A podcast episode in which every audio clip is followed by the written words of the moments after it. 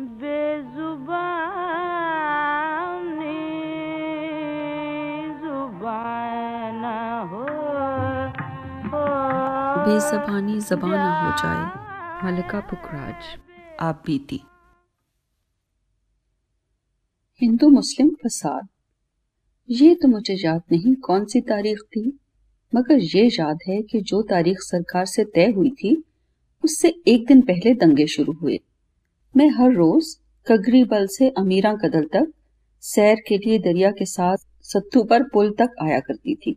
इस दिन सत्थू पर अमीरा कदल के पुल से पहले देखा कि एक कश्मीरी पंडित के सर से खून बह रहा है और वो पूरी ताकत से भाग रहा है। मुसलमान कश्मीरी हाथ में डंडा लेकर मारने के लिए पीछे दौड़ रहा है। समझ में ना आया और ना ये एहसास हुआ कि हिंदू मुस्लिम का फसाद शुरू हो गया है। मुझे ये ख्याल आया कि उनकी आपस में लड़ाई हो गई है। पंडित का खून देखकर मैं ज़ोर से चीखी। नाने को आवाज़ दी, इसको छुड़ाओ, वरना ये जान से मार देगा। नाना, जो बहुत ताकतवर और ऊँचा लंबा था, उसने दौड़कर बतिया को पकड़ लिया। पंडित को भागने का मौका मिल गया। बतिया को कहा, क्या तुम पागल हो गए हो? डंडा छोड़ दो। अगर ये मर जाता तो क्या होता? वो कहने लगा, हज़रत, आपने बहुत बुरा किया। मैंने इस सुअर को मारना है। ये हिंदू है, हमारा खून चूसता है। हमने इन हिंदुओं को खत्म करना है। ये काफर हैं। पता चल गया कि हिंदू मुस्लिम फसाद शुरू हो गया है।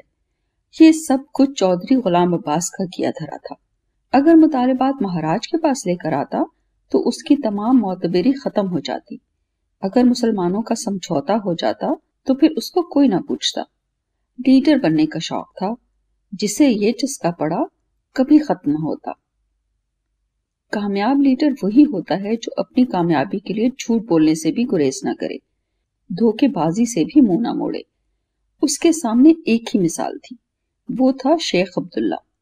उस वक्त शेख साहब पर जम्मू कश्मीर के लोग जान देते थे और इसकी अभी इब्तदा थी, ये भी वही मुकाम हासिल करना चाहता था। जानता था, वकालत में तो कामयाब नहीं हो सकता, अगर ये मौका हाथ से निकल गया तो तमाम ज़िंदगी गुमनामी में ही गुजरेगी। जो तारीख कश्मीर आने की मुकर्र थी, उससे एक दिन पहले ही फसाद शुरू करवा दिए। दंगा फसाद भेड़ चाल ही है। जब शुरू हो जाए तो हर एक लड़ने मरने पर तैयार हो जाता है। मुझे ये पता तो आज तक नहीं चला कि उसने ये बात किस तरह फैलाई कि सरकार किसी बात को मानने के लिए तैयार नहीं। काश मिनिस्टर सब मुसलमानों को बुलाकर तकरीर करके आता। कि सरकार ने ऐसा कहा है। हकीकत का किसी को इल्म ना हुआ। यही दो तीन जानते थे। दोनों जगह जम्मू कश्मीर में सरकार के खिलाफ नफरत फैल गई। सरकार को सख्त सदमा था। बार बार यही बात दोहराते कि मैंने कहला भेजा था, तुम्हारे साथ इंसाफ होगा। हर जायज़ मुतालबात माने जाएँगे। फिर उन्होंने क्यों वादा खिलाफी की? क्या उनके मुतालबात सिर्फ़ दंगा फसाद थे? उन्होंने ऐसा क्यों किया? मैं तो हमेशा उनकी बेहतरी ही सोचता हूँ। उन्होंने ये सिला दिया। कभी हिंदू मुसलमान में फ़र्क न समझा। यही कहता था, मेरे लिए दोनों आँखें बराबर हैं। फिर ऐसा क्यों हुआ? रियासत में जितने मज़हब के लोग हैं, बराबर हैं। दिखाना चाहता था इंसाफ क्या होता है। अफसोस, मेरे सब इरादों पर पानी फेर दिया। तीन चार दिन यही बातें होती रहीं। तमाम स्टाफ बगैर जवाब दिए सुनते रहते। नवाब खुसरो जंग बाकी मुसलमान एडीसी आँखें नीची करके सर हिलाते रहते। सब चाहते थे कि मुसलमानों के सब मुतालबात पूरा करने के लिए सरकार दस्तखत कर चुके हैं, जिससे हिंदू सख्त नाराज़ थे। सरकार को इतना सदमा था, मुझे भी हर रोज बुलाना छोड़ दिया। कई दफ़ा चार पाँच दिन गुजर जाते। जब जाती तो देखती हर तरफ़ खामोशी, ना हँसी, ना मज़ाक।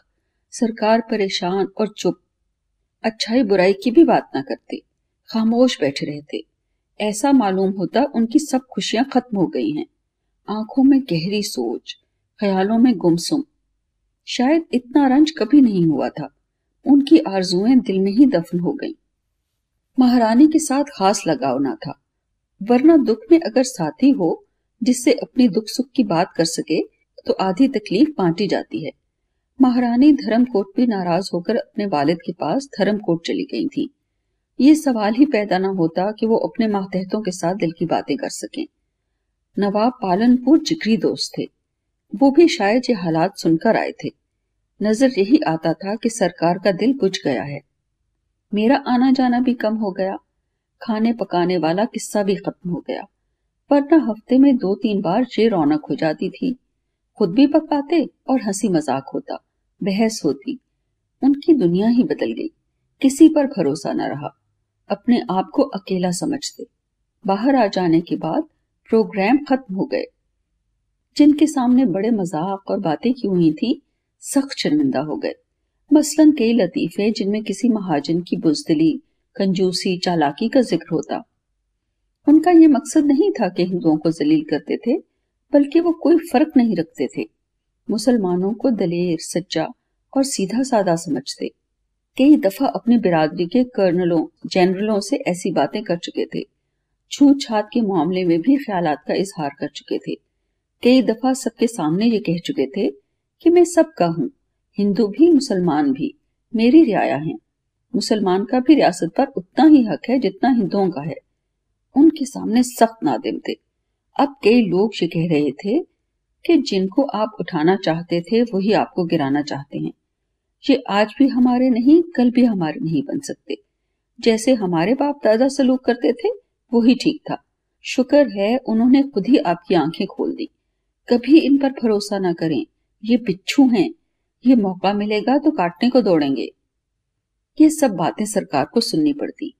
इस किस्म की बातें सुन सुनकर वो दिन ब दिन चिड़चिड़े होते गए। खामोशी बढ़ती गई। हँसी गायब होती गई। मेरी भी सरकार के साथ ही दिलचस्पी थी। शाम को तैयार होती, महल जाती। कुछ गाना बजाना होता, कुछ हँसी मज़ाक। साहिबजादा नूर मोहम्मद, जो कभी खामोश न बैठता था, अब ऐसा हो गया जैसे उसे सांप सूंघ गया है। सब एडीसी क्या मुसलमान, क्या हिंदू, सब चुपचाप। ऐसा माहौल हो गया कि स्टाफ में भी हिंदू मुसलमान अलग अलग दिखाई देने लगे। वो आपस में प्यार, हँसी मज़ाक, सब खिंचाव में तब्दील हो गया। मेरा भी ये हाल था कि जब वहाँ जाती, दिल घबराता। सोचती, इनको गाने का क्या मज़ा आता होगा? शायद इसलिए बुलाते हैं कि मुझे ये एहसास ना हो कि अब मेरी ज़रूरत नहीं है। या शायद औरों को दिखाने के लिए कि मैं परेशान नहीं हूँ, मुझे किसी बात की परवाह नहीं। सौ फ़ीसद यकीन था कि इनको गाने का बिल्कुल मज़ा नहीं आता था। थोड़ी देर के लिए अपनी कुर्सी के पास भी बिठाते, मगर कोई बात ना करते। उनका हर चीज़ से दिल उकताया हुआ नज़र आता। कभी किसी जागीरदार या मिनिस्टर को बुलाते तो खुद भी थोड़ी सी शराब पीते। कभी कोई फालतू बात ना करते। मैंने कभी किसी को ऐसे बदलते नहीं देखा था, जिस तरह सरकार को देखा। खाना आता, वो भी बेदिली से खाते। ये देखकर मुझे बड़ी तकलीफ़ होती। कई दफ़ा दिल चाहता, कहूँ, सरकार, आप ऐसा ना करें, बीमार हो जाएँगे। मगर मेरी बसात ही क्या थी? बावजूद इतनी परेशानियों के एक दफ़ा भी नाराज़गी से नहीं बुलाया, बल्कि दिल रखने के लिए एक दो बातें भी कर लेते। उनकी हर चीज़ से बेइतमानी ज़ाहिर होती। तमाम मुसलमान स्टाफ भी बुझा बुझा रहता। ये मालूम होता जैसे बहुत शर्मिंदा हैं। सब आपस में खींचे खींचे हालाँकि उनका कोई कसूर ना था। मेरा ऐसा दम घुटता कि एक मिनट ठहरने को दिल न चाहता। सब चहल पहल सरकार के दम से थी। जब उनकी ये हालत थी तो मुलाजिम कैसे खुश रह सकते? इसमें सरकार का भी कसूर न था। मामूली से मामूली आदमी भी किसी पर तवक्को रखता हो और वो बचाए दोस्त के दुश्मन निकल आए तो क्या हालत होती है? सरकार को तो अल्लाह ने इज़्ज़त, दौलत, शोहरत, हुकूमत, रियासत सब कुछ दिया था। यही शौक था कि मैं ऐसी चीज़ करूँ जो मरने के बाद भी लोग याद रखें। ये कहें कि महाराज हो तो ऐसा हो। मगर इस हादसे के बाद वो ये महसूस करते थे, जैसे उनके लिए अब कोई काम नहीं रहा। रियासत को उनकी ज़रूरत नहीं, दुनिया से नफरत हो गई। इतना बड़ा दगा वो न सहार सके। बड़े बड़े ख्वाब एक ही दिन में उलट पुलट हो गए। रियासत अखबार और रणबीर अखबार, जो जम्मू से छपता था, झूठी खबरों से भरा होता। रियासत अखबार ने यह प्रोपेगेंडा शुरू किया कि मलका पुखराज जहर लेकर गई। फ़ौरन पता चल गया मगर सरकार ने यह कहकर कि बचपन से उसे पाला है, माफ़ कर दिया। हर रोज कोई ना कोई खबर छपती। कई जम्मू के लोग मुझसे पूछते, तुमने ऐसा क्यों किया? वो हर रोज ऐसी ऐसी खबरें छापता कि लोगों को यकीन आने लगा। जो जम्मू से बाहर रहते थे, उन्हें यकीन था कि मैंने ऐसा किया है और मैं जेल में हूँ। जब गाने के लिए गई तो अखबार साथ ले गई और सरकार को खुद पढ़कर सुनाई। कहने लगे, पहले भौंकता था अब पागल हो गया है। सरकार को देखकर दिल दुखता था। मुझे बहुत प्यार था। आहिस्ता आहिस्ता कुछ हालात बेहतर हो गए, मगर स्टाफ में आपस का खिंचाव बदस्तूर कायम था। अब मेरे दिल में भी यह ख्याल आने लगा कि अगर वाकई कोई मेरे पास जहर रखकर शिकायत कर दे तो मेरा क्या हशर होगा। माँ और नाने को इस बात पर आमादा करती कि नौकरी छोड़ देनी चाहिए। ऐसा ना हो सचमुच ही कैद हो जाऊँ। कोई भी जहर रखकर पकड़वा दे। नाना और माँ भी नौकरी छोड़ने के बरखिलाफ थे, मगर डर से आहिस्ता आहिस्ता तैयार हो गए। मगर मेरी हिम्मत जवाब दे गई। जब सरकार बुलाते तो इरादा करके जाती, मगर सरकार को देखते ही इरादा बदल देती। ये ख्याल आता कि ये कहेंगे, ये भी मुझे छोड़ना चाहती है, ये भी औरों की तरह है। हालाँकि ये भी जानती थी कि मेरे जाने या ना जाने से क्या फ़र्क पड़ना है। मेरी हैसियत ही क्या है? शायद मेरा वहम हो मुझे पूरा यकीन था कि मुझे बहुत प्यार करते हैं। मैं कुछ ना कह सकी। सितंबर का महीना आ गया। सब जम्मू आ गए। जम्मू आकर सरकार ने डेढ़ महीने न बुलाया। डेढ़ महीने के बाद जब महल गई तो ख्याल था कि माहौल तब्दील हो गया होगा। मगर वही खामोशी वही उदासी चाई हुई थी। हसबे मामूल खाना आया, निहायत खामोशी से खाना खाया। सरकार ने इशारे से पास बुलाया और पहाड़ी की फरमाइश की। मैंने पहाड़ी शुरू कर दी। बोल थे, किस किस जा नौकरी, किस किस रोना साढ़े कोल। खुदा मालूम उस वक्त क्या बात मेरे दिल में थी। इस इंसान को जिसने प्यार दिया, इज़्ज़त दी, दुनिया की हर चीज़ थी उसे छोड़कर जा रही हूँ। ऐसा समा बंधा कि गाते गाते रोना आ गया। सरकार अंधेरे में थे। खुदा मालूम उन पर कुछ असर हुआ या नहीं। गाना खत्म हुआ। सरकार ने बुलाया। कुर्सी के पास बैठ गई। अभी तक मुझ पर गाने का असर था। सरकार ने बात करने की खातिर कहा, कश्मीर से ठीक ठाक आ गई? मैंने कहा, जी। मैंने तहिया कर लिया था कि आज ज़रूर सरकार से कह दूँगी। मगर जब उनकी तरफ़ देखा तो बात करने के इरादे से ही पसीना आ गया। एक लफ्ज न कहा। ये भी न बता सकी कि मैंने डेढ़ महीना निहायत बेचैनी से गुजारा है। सात बजे हर रोज इंतज़ार करती थी। काश मैं कह देती आप मुझे क्यों भूल गए? गाना न सुनते, मगर बुला तो लेते। उन्हें पता तो चलता कि मुझे उनके साथ प्यार है। मैं एहसान फरामोश नहीं हूँ, मगर मेरी तो आज तक ये हालत है। कभी बेटे बेटियों को प्यार नहीं जताया, कभी गले से नहीं लगाया। बस इसी तरह होता रहा। हफ़्ता दस दिन के बाद बुलाते, इसी तरह महफिल होती, घर आ जाती। कश्मीर जाने का वक्त आ गया। कश्मीर में भी महीने में एक दो बार बुलाते। मेरे लिए सिवाय सैर के और कुछ न था। एक रोज चिनार बाग गई। हाउस बोटों के लिए ये बेस्ट जगह थी। जो लोग सैर के लिए आते, यही कोशिश करते कि चिनार बाग में जगह मिले। फ़ायदा ये था कि लोग हाउस बोट के सामने थोड़ी सी ग्राउंड किराए पर ले लेते। जो बच्चों के साथ आते, ग्राउंड के इर्द गिर्द कनाते लगा लेते, जिसमें तमाम दिन दरिया कालीन बिछाकर सहन बना लेते। अगर हाउस बोट में गर्मी लगे तो बाहर सो जाते। यहाँ सैर करने का बड़ा मज़ा आता। हर हाउस बोट की खिड़कियों से अलग अलग नजारे आते। हर मुल्क के लिबास, खूबसूरत औरतें, बदसूरत औरतें, कोई मोटी, कोई पतली, कोई गोरी, कोई काली, हर किस्म के लोग आते। इसीलिए चिनार बाग अक्सर लोग सैर को जाते। रौनक और चहल पहल होती। मैं भी चिनार बाग सैर के लिए कभी कभी जाया करती थी। एक हाउस बोट के आगे चंद लड़के दरी बिछाकर गाना सुन रहे थे। एक आदमी बड़ी अच्छी सिंधी भैरवी गा रहा था। सात आठ बैठे खूब गा दे रहे थे। मैंने गाने की वजह से चाल बिल्कुल धीमी कर दी। इतनी अच्छी काफ़ी गा रहा था कि मज़ा आ गया। दो दिन के बाद फिर उधर से गुजरी। इसी तरह फिर महफिल जमी हुई थी। मगर कोई और आदमी गा रहा था। बाकी आदमी बुलंद आवाज़ से वाह वाह कर रहे थे। सब गाना सुनने में ऐसे महफ थे कि तकरीबन दस मिनट तक खड़े होकर मैं गाना सुनती रही और किसी ने मेरी तरफ़ ना देखा। इर्द गिर्द का उनको कोई होश ना था। मुझे ऐसा चस्का पड़ा कि रोज जाना शुरू कर दिया। जब उधर से गुजरती, गाना बजाना ज़रूर होता। हर रोज दोपहर को वो ज़रूर गाना सुनते। सबके सब अच्छा गाते। मुझे अफसोस हुआ, काश अगर अच्छे हालात होते तो सरकार को मजबूर करती कि आप मर्दों का गाना भी सुनकर देखें? जहाँ आए हुए हैं। अगर अच्छा ना लगे तो थोड़ा सा सुनकर बंद करवा दें। मगर आजकल तो सरकार पहले ही हर चीज़ से बेजार है। ये भी पता चल गया कि गाने वाले कौन थे। एक छोटा गुलाम अली, दूसरा तवक्कल हुसैन, तीसरा रफीक गजनवी। ये बात मुझे साजिंदों ने बताई। ये किसी के साथ आए हुए हैं। एक दिन गुजरी तो कोई गाना वाना नहीं था। एक नौजवान हाउस बोट के तख्ते पर बैठा मेरी तरफ़ देख रहा था। मैंने गौर से उसे देखा और तेज़ी से गुजर गई। थोड़ी दूर जाकर ये देखने के लिए कि क्या अभी मुझे देख रहा है या नहीं, पीछे मुड़कर देखा। वो मुस्कुराया, शर्मिंदा होकर तेज कदम उठाए। इरादा कर लिया कि अब इधर से नहीं गुजरूँगी। दो रोज के बाद ये सोचकर कि गाने में वो इतने मगन होंगे, किसी को पता नहीं चलेगा। चिनार बाग फिर गई।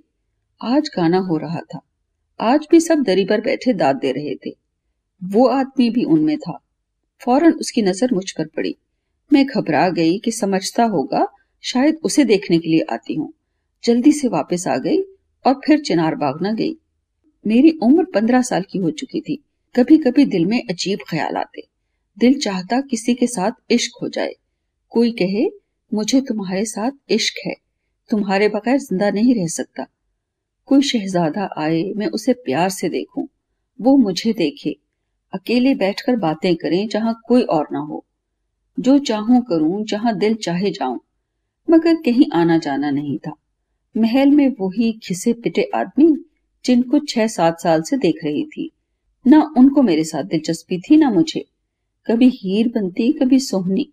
ना कोई रांझा आता, ना महिवाल। एक दिन बैठे बैठे सोचा काफ़ी मुद्दत से निशाद बाग नहीं गए। डोंगे में सैर भी होगी, कश्मीरी खाने का मज़ा आएगा। डोंगा किराए पर लिया, वाजे को बुलाया। उसने खाना पकाना शुरू कर दिया। मैं मेरे घर वाले तकिए लगाकर बैठ गए। कोई ताश खेलने लगा, कोई दरिया की रफ देखने लगा। मैं खिड़की के ऊपर चढ़कर बैठ गई। इतनी देर में खचखच करता एक डोंगा हमारे डोंगे के साथ आ मिला। उसमें गाना हो रहा था। चार पाँच मिनट डोंगा साथ साथ रहा। हमारा और उनका पूरा आमना सामना हुआ। डोंगा हमारे आगे निकल गया। जब निशाद बाग पहुँचे तो जहाँ हमने बैठने के लिए कालीन बिछाया, उन्होंने भी इरादतन, या वैसे ही हमारे बिल्कुल करीब फर्श बिछाया। थोड़ी देर के बाद गाना शुरू हो गया। जो लोग बाहर से आते, मुझे कोई ना पहचानता। अलबत्ता जम्मू के लोग जानते थे, मगर उनको पता चल गया था कि मैं कौन हूँ। तमाम पार्टी मुझे अच्छी तरह देखने की कोशिश करती। पाँच छह साल मुलाजमत में गुजर चुके थे। तकरीबन हर शहर में मशहूर था कि मैं महाराज की मुलाजिम हूँ। ज़्यादा शोहरत रियासत अखबार ने कर दी। हर एक की ख्वाहिश होती कि मुझे देखे। मैं ऐसे सादा लिबास में रहती कि किसी को पता न चलता, ना मेकअप करती, घर पर आने की किसी को इजाज़त ना थी। मुझे कोई नहीं पहचानता था, मगर ये पार्टी मालूम होता था, पहचानती थी। इनके बार बार देखने से, एक दूसरे से बातें करने के अंदाज से ज़ाहिर था कि इनको पता है। मैंने बिल्कुल इनकी तरफ़ न देखा। इनकी तरफ़ पीट करके गाना सुनती रही। हम तो चार बजे उठकर घर आ गए, मगर उनकी महफिल अभी जमी हुई थी। उसके बाद ना चिनार बाग गई, ना पता चला वो कब और कहा चले गए। अमृतसर वाली। त्यौहार बदस्तूर मनाए जाते थे, मगर वो चहल पहल ना थी। हिंदू मुसलमान में सख्त खिंचाव था। एक दूसरे से अब नफरत थी। मिलजुल कर त्यौहार मनाने वाली बात खत्म हो गई। हर चीज़ में कुछ न कुछ गड़बड़ हो जाती। सालगिरह पर अमृतसर से गाने वाली बुलाई गई, जिसका नाम बताना नहीं चाहती। लाहौर के सब लोग उसे जानते हैं। अपने जमाने में काफ़ी मशहूर और मकबूल थी। आगा हशर के साथ भी कुछ ताल्लुकात थे। उसकी लिखी हुई चीज़ भी गाती थी। उसके गाने का अंदाज कुछ थिएट्रिकल था। सालगिरह के दूसरे दिन रात को निशात बाग के सातवें तख्ते पर बारह दरी में इंतज़ाम किया गया। बारादरी में गदीलों पर बैठ गए। गाने वाली भी साजिंदो और बाप के साथ आ गई। उसकी शक्ल चीनियों जापानियों सी थी। छोटी आँखें, मोटा नाक, रंग गोरा, फिर भी बड़ी अच्छी लगती थी। आते ही बड़ी खुश अखलाकी से पेश आई। उसकी उम्र तीस पैंतीस के करीब थी। मैंने अदब की वजह से उसे खाला कहा। उसे खाला का लफ्ज ऐसे लगा जैसे तीर फ़ौरन गुस्से से बोली, मैं बूढ़ी तो नहीं हूँ जो तुम मुझे खाला कहो। मेरे नाम से पुकारो। मेरे मुँह से फिर खाला ही निकला। मैंने कहा, खाला, आपने तो ऐसे बुरा मनाया है जैसे मैंने तुम्हें गाली दी हो। हक्की बक्की होकर उसका मुँह देखने लगी। वो ऊँची ऊँची आवाज़ में यही कहती रही, तुम मुझे गाली निकाल कर देखो, मैं महाराज से शिकायत करूँगी। मैंने कहा, जो मर्ज़ी करो। मेरी बेवकूफ़ी, मुझे चाहिए था कि सरकार को सब बात जाकर बता देती। मैं अभी इतनी चालाक नहीं थी। तमाम स्टाफ ने सरकार का जामे सेहत पिया। खाना आ गया। खाने से फारिग होते ही वो सीधी सरकार के पास गई। मेरे और सरकार के बीच काफ़ी फासला था। पता नहीं मक्कार औरत ने क्या कहा। मुझे सरकार ने बुलाया और कहा, तुमने जो इसकी बेइज्जती की है इससे माफ़ी मांगो। मैंने कहा, ना मैंने बेइज्जती की है, ना इससे माफ़ी मांगूँगी। वो कमीनी बोली, मैं तो इसकी मेहमान थी, मेरी मेहमान नवाजी करती, ना के बेइज्जती। इतनी मक्कार थी कि अपने आँसू पहुँचने के लिए आँखों पर रुमाल रख लिया। उसका बाप जो हर वक्त शराब पीता था, उसकी मदद के लिए गिड़गिड़ा कर रोने लगा। सरकार ने दोबारा मुझे कहा, चलो माफ़ी मांगो। मैंने कहा, इस झूठी औरत से कभी माफ़ी नहीं मांगूँगी। मैंने इसे कुछ नहीं कहा। ये झूठी है। मैं आपसे माफ़ी मांगने के लिए तैयार हूँ, मगर इससे नहीं। ये झूठी भी है, मक्कार भी। वो बोली, मेरी इसके साथ कोई दुश्मनी नहीं है। इसने मेरी ऐसी बेइज्जती की है जो तमाम उम्र नहीं भूल सकती। पता नहीं इसने क्या बात बताई थी। सरकार ने उसका रोना देखकर मेरा कोई यकीन न किया। ना मुझे मौका दिया कि मैं बात सुनाऊं। सरकार की यही रट थी, माफ़ी मांगो। थोड़ी देर के बाद सरकार वहाँ से उठकर दूर जा बैठे। स्टाफ भी उनके साथ ही चला गया। इस औरत का गाना शुरू कर दिया। घंटे, डेढ़ घंटे के बाद महफिल बर्खास्त हो गई। इसमें भी सरकार की बुलंदी थी। सबके सामने मैंने हुक्मदुली की थी। उन्होंने फिर भी मुझे जलील न किया। खुद उठकर चले गए। अगर कोई और महाराज होता तो कान से पकड़कर बाहर निकलवा देता। रामपुर या पटियाला होता तो जान से मरवा देते। सरकार जब चले गए तो मैं भी घर आ गई। मुझे सख्त गुस्सा और रंज था। मेहर निगार के किस्से पर मुझे ये कहा था, आइंदा जो बात होगी, तुम्हारी सच मानी जाएगी। मगर इस दफ़ा बात करने का भी मौका न दिया। सालगिरह के दूसरे दिन सरकार बिरादरी को खाना दिया करते थे। खाने के बाद गाना होता था। सालगिरह पर गरीब हो या अमीर, सब राजपूत आते थे। खाने का थाल मेरे लिए भी आया। मैंने वापस कर दिया। जिस वक्त सब फारिग हो गए, अर्दली आया, कहने लगा, गाना शुरू करें। मैंने कहा, मेरे गले में दर्द है। उसने यही बात सरकार को बता दी। उन्होंने फिर अर्दली को भेजा। अगर गले में दर्द है तो सिर्फ़ नाच लो। मैंने कहा, बदन में सख्त दर्द है, नाच नहीं सकती। ये सुनकर तो सरकार के गुस्से की इंतहा ना रही। शायद अगर दरबार ना होता तो मुँह पर थप्पड़ मार देते। इसी वक्त बाथरूम की तरफ़ जहाँ साजिंदे और वालदा बैठी थी, खुसरो जंग को कह रहे थे, आज इतना दिमाग खराब हो गया है। अभी कल की बात है, जूते समेत दरबार में आ गई थी, जिसे चलना भी नहीं आता था, बल्कि घोड़े की तरह दौड़ती थी। तमीज हमने सिखाई, गाना हमने सिखाया, हर किस्म की हिफाजत दी है, अब वही नखरे दिखाती है। गाने के लिए कहा, गला खराब है। नाच के लिए कहा, जिसमें दर्द। खाना आया भूख नहीं। दस मिनट के बाद वापस आ गए। ये बातें नामालूम वालदा को सुनाने के लिए कहीं या खुसरो जंग को सुनाने के लिए। अमृतसर वाली को गाने का हुक्म हुआ। मुझे तो ये गुस्सा था कि मुझसे ये ना पूछा क्या हुआ है, ना बताने का मौका दिया। बल्कि ये भी ना बताया कि उसने क्या इल्ज़ाम लगाया है। बगैर मुझसे पूछे उसकी हर बात मान ली। मैंने भी पक्का इरादा कर लिया। जितनी देर तक ये यहाँ है मैं नहीं गाऊँगी। कई दफ़ा चोरी चोरी मैंने देखा। सरकार काफ़ी बदमज़ा मालूम होते थे। दूसरे रोज़ वो दफ़ा हो गई। सरकार ने हफ़्ता डेढ़ हफ़्ता मुझे नहीं बुलाया। मैं जानती थी कि सरकार सख्त नाराज़ है, मगर मुझे कोई अफसोस न था, बल्कि सख्त सदमा था। मेरा दिल टूट गया था। मुझे सरकार के साथ इतना प्यार और इज़्ज़त थी कि तस्वुर भी नहीं कर सकती थी। एक अजनबी औरत जो पहले दिन ही मिली, उस पर यकीन कर लिया। मुझे झूठा बना दिया। मेरा तमाम बचपन उनके साथ गुजरा था। ये भी जानते थे, कभी झूठ नहीं बोलती थी, न कभी मक्कारी, दगा, फरेब किया, उन्हें देवता समझती थी। शायद हालात की वजह से वो चिड़चिड़े हो गए थे, इसलिए शायद मेरे साथ ऐसा बर्ताव किया। मैं उनकी मेहरबानियों और नर्म तबीयत की वजह से काफ़ी गुस्ताख हो गई थी, ना उनसे डरती थी, इसलिए मैंने डटकर मुकाबला किया। और कोई होता तो मज़ा चखा देता।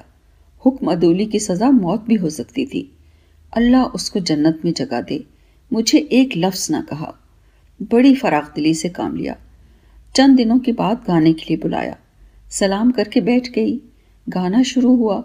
न मेरी तरफ़ देखा, न अपने पास बुलाया। दो चार दफ़ा इसी तरह गाने के लिए बुलाते रहे। मगर बोल कलाम बंद। तीन महीने तक यही सिलसिला जारी रहा। सितंबर आ गया। जम्मू जाने की तैयारियाँ शुरू हो गई। जब जम्मू महल गई तो खुसरो जंग और बलदेव सिंह मेरे पास आए। मुझे साथ लेकर सरकार के पास गए। कहने लगे, सरकार तुमसे नाराज़ हैं, माफ़ी मांगो। मैंने कहा, सरकार से तो उस रोज भी मैं माफ़ी मांगने को तैयार थी, मगर उस छूटी से नहीं। बोल कलाम शुरू हो गई। तमाम किस्सा मैंने उनको सुनाया।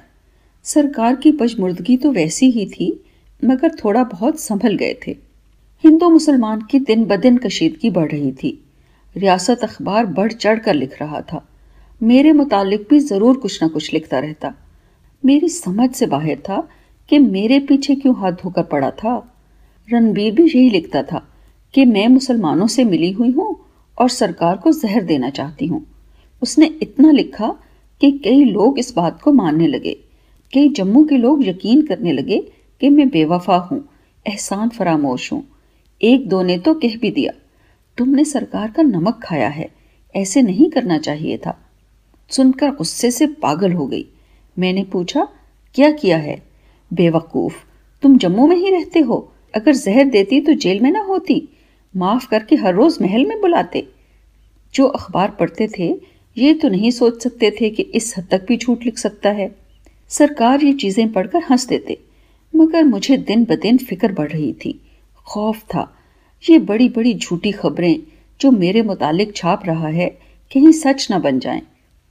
हो सकता है कोई स्टाफ का आदमी मेरे पर्स में जहर की पुड़िया रख दे, या वैसे ही अमृतसर वाली औरत की तरह कोई बात बना दे और वाकई हवालात में बंद हो जाऊँ।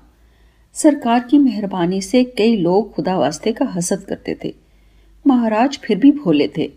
उन्होंने जैसे इस औरत की एक्टिंग पर यकीन कर लिया था उसे भी सच्चा समझ लें, फिर क्या होगा? या दो चार आदमी स्कीम बनाकर जहर साबित कर दें तो क्या होगा? दिल चाहता अभी नौकरी छोड़ दो। कोई बहाना नज़र ना आता। हर वक्त जी खतरा अब कुछ हो या कल हो जाएगा। रियासत में पहले की तरह अमन चैन नहीं था। सरकार को पहले मुसलमान पसंद थे। अब उतनी ही नफरत थी। दो चार मुसलमानों को निकाल भी दिया। किसी वक्त हँसी भी आती। ना मेरा सियासत से वास्ता, ना हिंदू मुसलमान के फसाद में दखल, ना इन बातों की समझ। ख्वा मख्वा हिंदू दुश्मन हो गए। बाहर के लोग तो क्या जम्मू के भी यकीन कर चुके थे कि मैं जहर देना चाहती हूँ? अगर मेरे पास कोई मुसीबत ज़्यादा आकर अपने दुख बताता, जितना मेरे इम्कान होता उतना ज़रूर मदद करती। मेरी सिफारिश लोग इसलिए मान लेते कि सरकार की इस पर मेहरबानी है। कई लोगों का काम हो जाता। सिवाय इसके मेरा और किसी चीज़ में दखल ना था। मगर अखबार की वजह से लोग यही समझते, मैं बड़ी बेवफा और नमक हराम हूँ। कई लोगों से लड़ाई हुई, मगर मेरी बातों का कोई यकीन न करता। हर एक यही कहता, नौ साल की उम्र में नौकर रखा, बल्कि गजटेड ऑफिसर हो गई। इतनी इज़्ज़त दौलत दी, तुम ये बदला दे रही हो। जितने मुँह, उतनी बातें। मैं इतनी परेशान हो गई कि एक रोज हौसला करके दबी दबी आवाज़ में ये कह दिया, मेरे माँ बाप कहते हैं, लाहौर जाना है। उन्होंने गौर से मेरी तरफ़ देखा। चेहरे पर थोड़ी देर गुस्सा मालूम हुआ, मगर फ़ौरन ठीक हो गया। सचमुच नौकरी छोड़ना चाहती हो? इस फ़िक्र ने तमाम इरादे तरम भरम कर दिए। बदन काँप गया। दिल चाहता था कि चीख चीख कर कहूँ, बिल्कुल नहीं, मैं आपको नहीं छोड़ सकती। आपकी हर मेहरबानी याद है। मगर कुछ ना कहा। सिर्फ़ सर के इशारे से हाँ कहा। शायद वो ये समझ रहे थे, ज़्यादा पैसे कमाना चाहती है। बुरी है, बेवफा है। उनके छोड़ने का मुझे कोई रंज नहीं। काश उनको बता सकती, क्यों नौकरी छोड़ रही हूँ? काश ये कह सकती कि मैं तो तमाम ज़िंदगी आपके साथ गुजारना चाहती हूँ, मगर डरती हूँ। अखबार की बातें सच ना हो जाएँ। उन्होंने इसके बाद कोई बात ना की। कई दफ़ा दिल चाहा कह दूँ मैंने तो मज़ाक किया था। भला आपके बगैर रह सकती हूँ? मगर कुछ भी ना कह सकी। गाना शुरू हुआ। ये आखिरी बार गाने का मौका था। दिल में ख्याल था कि शायद दोबारा मिलने का कभी वक्त ना आए। वो फराज का शेर हसबे हाल था। अब कि हम बिछड़े तो शायद कभी ख्वाबों में मिले। ऐसे जज्बात से गाया कि मुझे उस वक्त खुद ही होश ना था। उसके बाद पहाड़ी गाने की फरमाइश आई। पहाड़ी मैंने उस रोज ऐसी गाई कि शायद फिर आज तक न गाई होगी। दिल रो रहा था। गाना नहीं, बैन था। गाना खत्म होते ही सरकार उठकर अंदर चले गए। मुझे आखिरी सलाम का भी मौका न मिला। डेढ़ साल के बाद एक एडीसी मुझे लाहौर में मिला, जिसने बताया कि सरकार को इस बात का बहुत रंज था कि मैं बेवफा और लालची निकली। अगर लालच ही था तो कह देती, तनख्वाह बढ़ा देते। सरकार को शायद कुछ पता न था। कि मेरा तो पैसे से कोई ताल्लुक ही ना था, ना कभी खर्च करती थी। सब कुछ वालदा और नाने के पास जाता। मेरे दस्तखत ज़रूर होते। कभी कुछ खरीदने की ख्वाहिश ना होती। अच्छे से अच्छा कपड़ा जेवर मौजूद था, बल्कि मुझे जेवर पहनना पसंद ना था। बचपन से लेकर आज तक कोई चीज़ ऐसी ना थी जो मौजूद ना हो। सब कुछ उन्हीं का दिया हुआ था। अब ऐसा दिल चाहता था कि किसी तरह उनके पास पहुँच जाऊँ। हर वक्त मेरे दिल में रहते थे। घंटों पिछली बातें जो उनके साथ हुई थी, याद करती। अब सिर्फ़ यादें ही रह गई थी। ना उनको देख सकती थी, ना मिल सकती थी। महाराज कैसे बने? जम्मू के सब लोग ये कहानी सुनाया करते थे कि महाराजाओं को रियासत कैसे मिली। खुदा मालूम सच है या झूठ, मगर जितने बूढ़े बुज़ुर्ग थे यही कहते थे। महाराज रंजीत सिंह के ज़माने में दो भाई जो बहुत करीब थे, घर से नौकरी के लिए निकले। पैदल सफ़र कर रहे थे। वजीराबाद के पास छोटा सा गाँव है, जिसे एमनाबाद कहते हैं। रात पड़ गई। उन्होंने सोचा, अगर कहीं सोने के लिए जगह मिल जाए तो सुबह होते ही फिर सफ़र शुरू करें। एक हिंदू महाजन की दुकान नज़र आई। पूछा, दुकान के सामने हम रात बसर कर सकते हैं? ये इतने खूबसूरत और सजीले जवान थे कि लाला देखकर दंग रह गया। लाले ने पूछा, कहाँ जा रहे हो? बताया, महाराज रंजीत सिंह के पास। खुदा मालूम महाजन ने उनके माथे पर क्या पढ़ा। कहने लगा, फ़िक्र ना करो, तुम्हें रिहाइश खाना सब कुछ मिलेगा। चार पाइयों पर बिस्तर बिछा दिए, वो आराम से सो गए। सुबह होते ही वो आया, उन्हें कहने लगा, एक हफ़्ता मेरे पास ही रहो। अच्छी तरह नहाओ साफ़ सुथरे कपड़े पहनो। मैं दो पोशाकें, दो तलवारें, दो अच्छे घोड़े तुम्हें खरीद दूँगा। फिर पूरे ठाट से महाराज के सामने जाना। फ़ौरन बोले कि, हम तो ऐसा नहीं कर सकते। हमारे पास तो दमड़ी नहीं है। अगर इतने अमीर होते तो घर ही बैठे रहते। उसने कहा कि, इस बात की फ़िक्र ना करो। ये सब कुछ मैं करूँगा। तुमने सिर्फ़ एक कागज़ पर लिख देना है कि जो कुछ महाराज रंजीत सिंह तुम्हें दें, उसमें एक रुपए में दो आने मेरे होंगे। कहने लगे, ये क्या बात है? वसीयत लिखवा लो, आधा तुम्हारा, आधा हमारा। वो कहने लगा, ये तो मुश्किल है। अगर दो आने भी दिया करोगे तो बहुत हैं। उसने कागज़ पर अंगूठे लगवा लिए। कुछ दिन अपने पास रखा, बेहतरीन कपड़े, अच्छे घोड़े खरीदे। एक तो वैसे ही खूबसूरत थे साफ़ सुथरे कपड़े, खूबसूरत घोड़े ऐसे मालूम होते जैसे शहजादे। महाजन ने साथ में रुपए भी काफ़ी दिए ताकि तकलीफ़ ना हो। लाहौर पहुंचकर महाराज के दरबार के सामने हर रोज खड़े हो जाते। एक दिन महाराज की नज़र पड़ी। एक दरबारी से पूछा, ये कौन है? दरबारी ने पूछा, उन्होंने बताया, सरकार की नौकरी चाहते हैं। फ़ौरन अंदर बुलाया। उनकी सज धज देखकर बहुत पसंद आए। पूछा, क्या चाहते हो?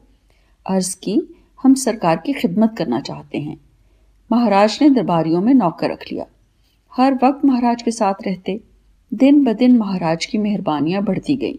दूसरे दरबारी जलने लगे। महाराज की ये हालत हो गई कि उनके बगैर एक मिनट चैन ना आता। दरबारी हैरान थे कि आते ही ये महाराज के इतने करीब कैसे हो गए हैं।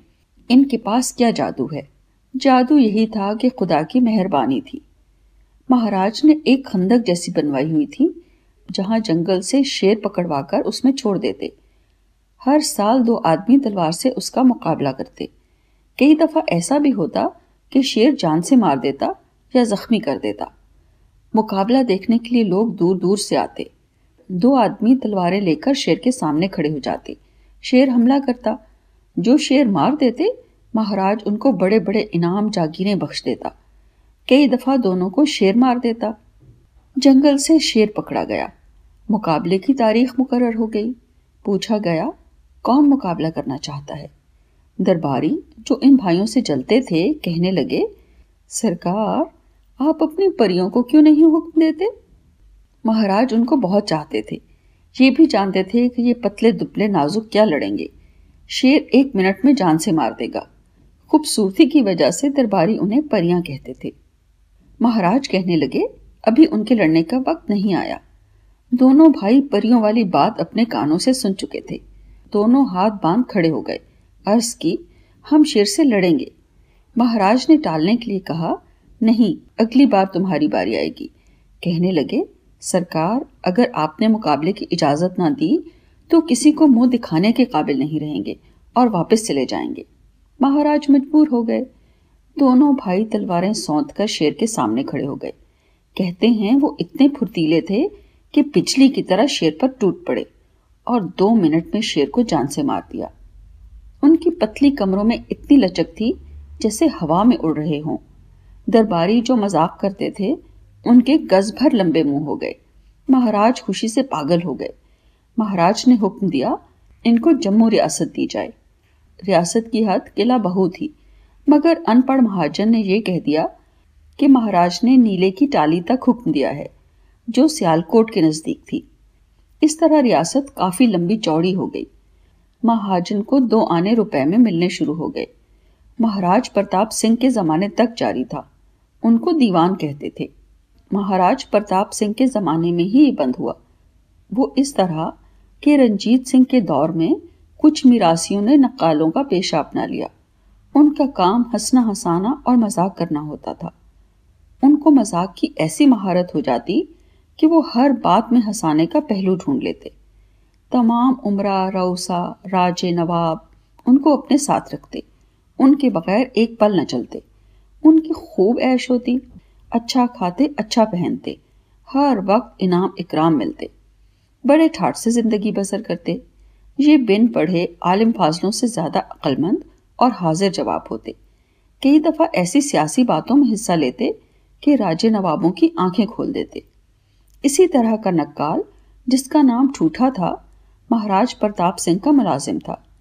दीवान के किसी बेटे या पोते की शादी थी। ठूठा बधाई लेने गया। दीवान ने कोई तवज्जो न दी। बहुत हिकारत से पेश आया। न इनाम, न इकराम। उल्टा जलील किया। ठूठे को सख्त रंज हुआ। कुछ दिनों के बाद प्रताप सिंह ने बुलाया। उसने चोरों की नकल शुरू की। कहानी ये बनाई कि दो तीन आदमी चोरी करने जाते हैं। एक छोटे से गाँव में पहुँचते हैं। एक दूसरे से मशवरा करते हैं कि यहाँ चोरी करनी चाहिए या नहीं। फिर उनकी नज़र पड़ती है उन खच्चरों पर, जिन पर अशरफियाँ लदी हुई आ रही हैं। वो चोर कहते हैं, अल्लाह ने हमारी सुन ली, किस्मत खुल गई है। इतनी दौलत हमारी सात पुश्तों तक खत्म नहीं हो सकती। ठूठा कहने लगा, ठीक है, हमारी सात पुश्ते एक खच्चर खत्म नहीं कर सकते। मगर खबरदार, यहाँ इनको हाथ भी ना लगाना। अगर तुमने आँख उठाकर भी देखा तो तुम्हारे सर काट दिए जाएँगे। तुम्हारा खानदान खत्म कर दिया जाएगा। खामोशी से आगे चलो। किसी से इस बात का ज़िक्र भी ना करना। वो डर कर पूछते हैं, ये कौन सी जगह है? क्या नाम है? ये किसकी दौलत है? उसने बताया, ये एमनाबाद है, दीवानों का शहर। रियासत से एक रुपए में दो आने उनको मिलते हैं। ये अशरफियाँ जम्मू से आ रही हैं।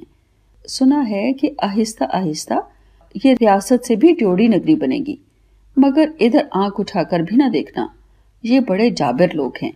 इनको पता चल जाएगा तो तुम्हारे कुंबे का भी नामो निशान मिट जाएगा। फ़ौरन जहाँ से भागो, आइंदा कभी इधर का नाम ना लेना। सब चोर आगे चलना शुरू कर देते हैं। चलते चलते एक बड़े शहर में पहुँचते हैं। चोर कहते हैं आहा आहा। ये शहर तो बड़ा छबील है। रोशनियाँ हैं। दिल चाहता है देखते ही रहें। ठूठा कहने लगा, ओए बेवकूफो, तुम नहीं जानते कि ये कौन सा शहर है? ये जम्मू है। चोर कहने लगे, यहाँ चोरी करें? ठूठा कहने लगा, बेफिक्र होकर चोरी करो। यहाँ कोई पूछने वाला नहीं। ख्वा सारी उम्र रियासत लूट लो। किसी के कान पर जो नहीं रेंगेगी। यही तो रियासत में मौज है। कहते हैं, महाराज की आँखें खुल गईं, इतना रुपया रियासत से जाता है। तवन्नी बंद हो गई। ठूठे की और भी कई बातें मशहूर थी। जब महाराज का कोई रिश्तेदार मरता तो उसे भी शमशान घाट पैदल जाना पड़ता। शमशान घाट तवी पर था, जो रास्ता गलियों से जाता नज़दीक था, मगर महारानी मर गई। महाराज वापसी पर सस्ताने के लिए बैठे। वहीं ठूटे का घर था। महाराज उसे घर बनाने के लिए काफ़ी रकम दे चुके थे। एक अहलकार ने, जो ठूठे को नापसंद करता था, शिकायत की। आपने ठूठे को घर बनाने के लिए इतनी रकम दी कि चाहता तो महल खड़ा कर देता, मगर ये इसी कच्चे कोठे में रहता है। सरकार की बदनामी करवाता है। लोग कहते हैं, आप इसे कुछ नहीं देते। हालाँकि आए दिन इनाम मिलते रहते हैं। ऐसा मकान बनाता कि सरकार का नाम होता। जय जय होती। मगर ये तो फकीरों से भी बदतर है। जितना पैसा आपने दिया है, किसी और को देते तो दूर दूर तक धूम मच जाती। प्रताप सिंह को भी गुस्सा आ गया। हुक्म दिया कि ठूठे को अभी हाजिर करो। अर्दली दौड़कर बुला लाया। महाराज ने दुरुस्ती से कहा, क्यों ठूठे? तुम्हें घर बनाने के लिए हुक्म दिया था। क्या वजह है कि अभी तक इसी खंडर में रह रहा है? इतना कुछ देते हैं, फिर भी हमारी बदनामी करवाता है। क्यों अभी तक मकान नहीं बना? तूने क्यों बेईमानी की? कहने लगा, सरकार, आप बिल्कुल ठीक कहते हैं। आप बड़े दयालु हैं। सब कुछ मिलता है, मगर क्या बताऊँ? एक काले मुँह वाली बला पड़ती है, जो सब कुछ खा जाती है। मेरे लिए कुछ नहीं छोड़ती। बड़ी कोशिश करता हूँ कि उससे पीछा छूट जाए। वो नहीं छोड़ती। महाराज को और गुस्सा आया। कहने लगे, हमें बेवकूफ़ बनाता है। कहने लगा, तौबा तौबा। अगर यकीन ना हो तो मैं बला दिखा सकता हूँ। हुक्मो तो हाजिर करूँ? महाराज ने कहा हाँ अभी लाओ। ठूठा दौड़कर घर गया। पंद्रह बीस मिनट के बाद एक लंबा और मोटा सा गट्ठा, जो एक दो और आदमियों ने मदद के लिए उठाया हुआ था, लाकर महाराज के सामने फेंक दिया। महाराज ने हैरान होकर पूछा, ये क्या है? कहने लगा, अभी दिखाता हूँ। गट्ठा खोलना शुरू कर दिया। एक रजाई उतारी, फिर दूसरी, फिर तीसरी। कर जितने घर के कपड़े थे, सब बला को लिपटे हुए थे। रजाइयाँ, गदीले, चादरें उतार उतार कर जब सब खत्म हुए तो एक सियाह काली मिट्टी की हंडिया निकली, जो ठूठे ने बड़े अदब से पेश कर दी और कहा, सरकार, जो कुछ मेरे पास आता है, यही काली बला हड़प कर जाती है। इसने इतना घी खाया है कि इसकी छोटी सी ठीकरी भी मशल की तरह तमाम उम्र चलेगी एक और बड़ा मज़ेदार किस्सा है।